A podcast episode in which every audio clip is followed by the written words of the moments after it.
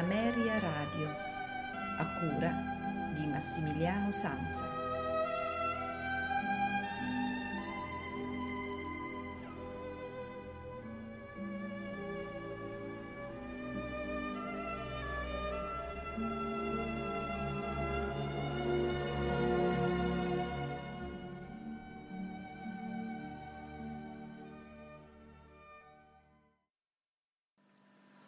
Amici di Ameria Radio, una buonasera da Massimiliano Sanza.